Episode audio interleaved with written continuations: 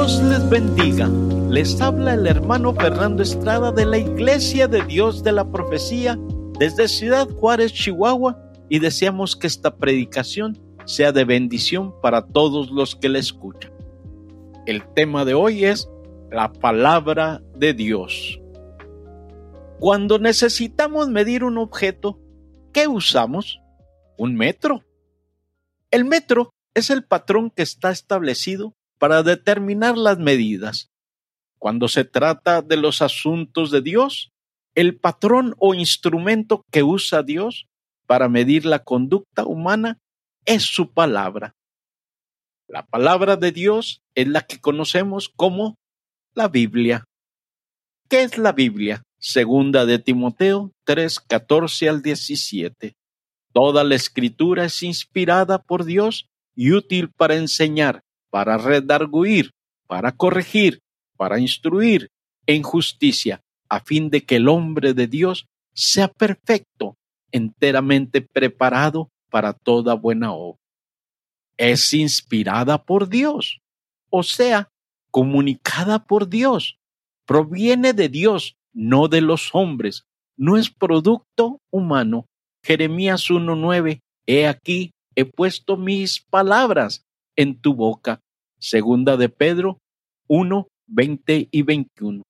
Nunca la profecía fue traída por voluntad humana, sino los santos hombres de Dios hablaron siendo inspirados por el Espíritu Santo. Primera de Tesalonicenses 2.13. Por lo cual, también nosotros, sin cesar, damos gracias a Dios de que cuando recibiste la palabra de Dios que oíste de nosotros, la recibiste no como palabra de hombre, sino según es en el verdad la palabra de Dios, la cual actúa en vosotros los creyentes. Es útil para enseñar. Es la verdad. La doctrina de Dios, el Evangelio, es para redarguir, convencer, refutar, reprender. Es para corregir, enmendar, advertir, restaurar. Restauración a un estado recto o correcto. Enderezar lo que está equivocado o errado. Cambiar al hombre mejora la vida y el carácter. Instruir en justicia. Enseñamos los atributos de Dios. Nos señala el buen camino, nos muestra cómo es Dios. ¿Cuál es el propósito de la escritura? Su fin es que el hombre sea perfecto y esté enteramente preparado para toda buena obra. La Biblia es la espada del Espíritu Santo. Efesios 6:17. La espada del Espíritu, que es la palabra de Dios. La Biblia es viva y eficaz. Hebreos 4, 12 y 13 porque la palabra de Dios es viva y eficaz y más cortante que toda espada de dos filos y penetra hasta partir el alma y el espíritu, las coyunturas y los tuétanos y discierne los pensamientos y las intenciones del corazón. ¿Cuál debe ser nuestra guía o patrón? Dejarse llevar por la palabra de Dios. Los sentimientos, no no deben ser nuestra autoridad. No debemos dejarnos llevar por lo que opinamos o sentimos. Isaías 55, 8 y 9. Porque mis pensamientos no son vuestros pensamientos, ni vuestros caminos mis caminos, dijo Jehová. Juan 16, 2. Viene la hora cuando cualquiera que los mate pensará que rinde servicio a Dios las tradiciones religiosas? No, no deben ser nuestra autoridad. Hoy día hay muchas tradiciones religiosas y Jesús nos enseña que no debemos dejarnos llevar por estas, no practicarlas. Marcos 7, 8 y 9.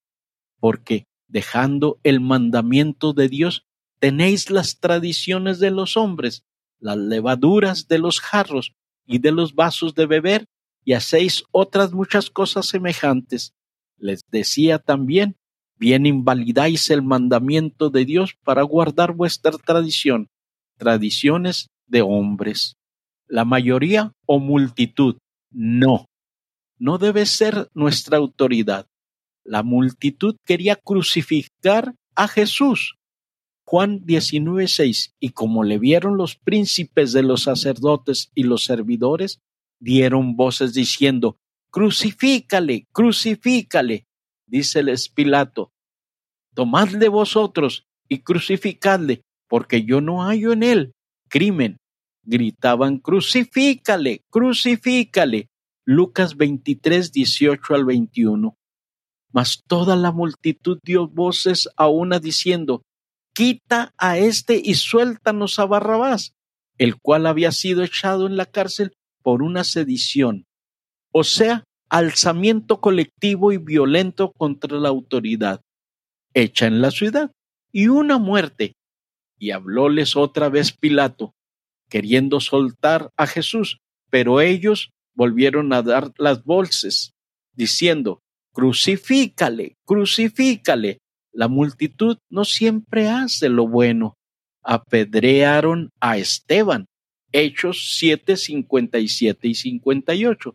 Entonces dando grandes voces, se taparon sus oídos y arremetieron unánimes contra él y echáronlo fuera de la ciudad.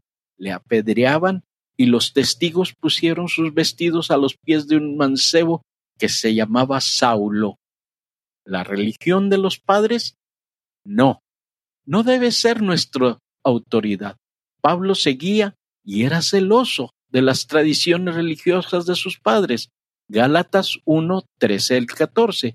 Porque ya habéis oído acerca de mi conducta otro tiempo en el judaísmo, que perseguía sobremanera la iglesia de Dios y la destruía, y aprovechaba en el judaísmo sobre muchos de mis iguales en mi nación, siendo muy más celador que todas las tradiciones de mis padres. La palabra de Dios, sí, esta es nuestra autoridad y guía. Juan 12, 48. El que me rechaza y no recibe mis palabras, tiene quien le juzgue la palabra que he hablado, ella le juzgará en el día postrero. En la religión, el libro de Dios, o sea, la Biblia, es la que determina lo que es correcto o equivocado. Proverbios 30, 5 al 6. Toda palabra de Dios es inspirada, es limpia, es escudo a los que en él esperan. No añadas a sus palabras porque no te reprenda y seas hallado mentiroso. Debemos tener cuidado de respetar lo que en ella está escrito y no añadirle para no recibir castigo. Por esta razón, es de suma importancia y necesario que sigamos estudiando la Biblia, que es la palabra de Dios. Juan 5, 39. Escudriñar las escrituras, porque a vosotros os parece que en ellas tener la vida eterna y ellas son las que dan testimonio de mí. Le animo a que continuemos estudiando este libro tan maravilloso, la Biblia, que es la palabra de Dios. Seguimos invitando a que nos continúe leyendo y escuchando en www.lavision.com.mx. Asimismo, queremos recordarle que cada domingo escuchen un diferente mensaje y de la misma manera los invitamos a que sigan leyendo nuestro blog diariamente.